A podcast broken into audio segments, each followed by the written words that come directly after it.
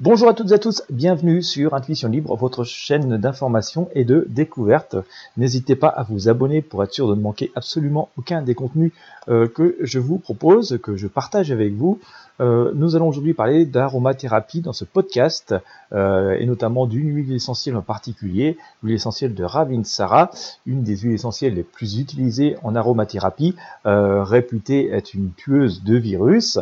Voilà, ça fait partie de ces propriétés qu'on lui accorde. Euh, personnellement, j'aime beaucoup l'aromathérapie. J'ai découvert il y a une quinzaine d'années et ça m'a souvent rendu de grands services.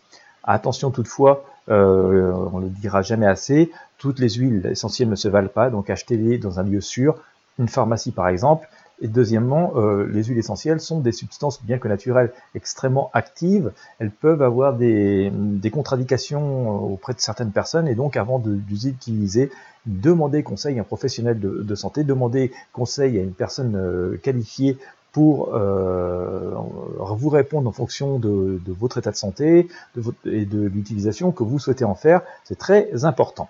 Voilà, donc maintenant, si vous voulez aller un petit peu plus loin dans, la découverte de cette huile essentielle qui est l'un des fondements de, je vais dire, de, de, de l'aromathérapie, euh, si vous vous intéressez, euh, je pense que toutes les personnes qui s'intéressent à l'aromathérapie ont ça dans, leur tiroir. Hein. elles ont au moins un flacon d'huile essentielle de Ravinsar. Et eh bien écoutez, je, partage avec vous aujourd'hui une excellente vidéo qui explique très très bien les choses.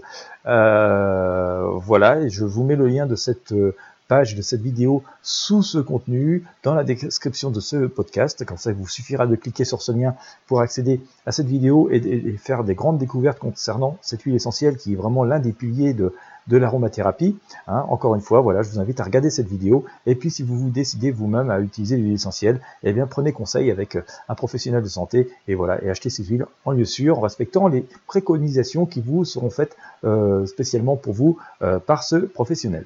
Voilà, bah, écoutez, je vous remercie de m'avoir suivi. Je vous souhaite à toutes et à tous une très belle journée et je vous dis à très bientôt.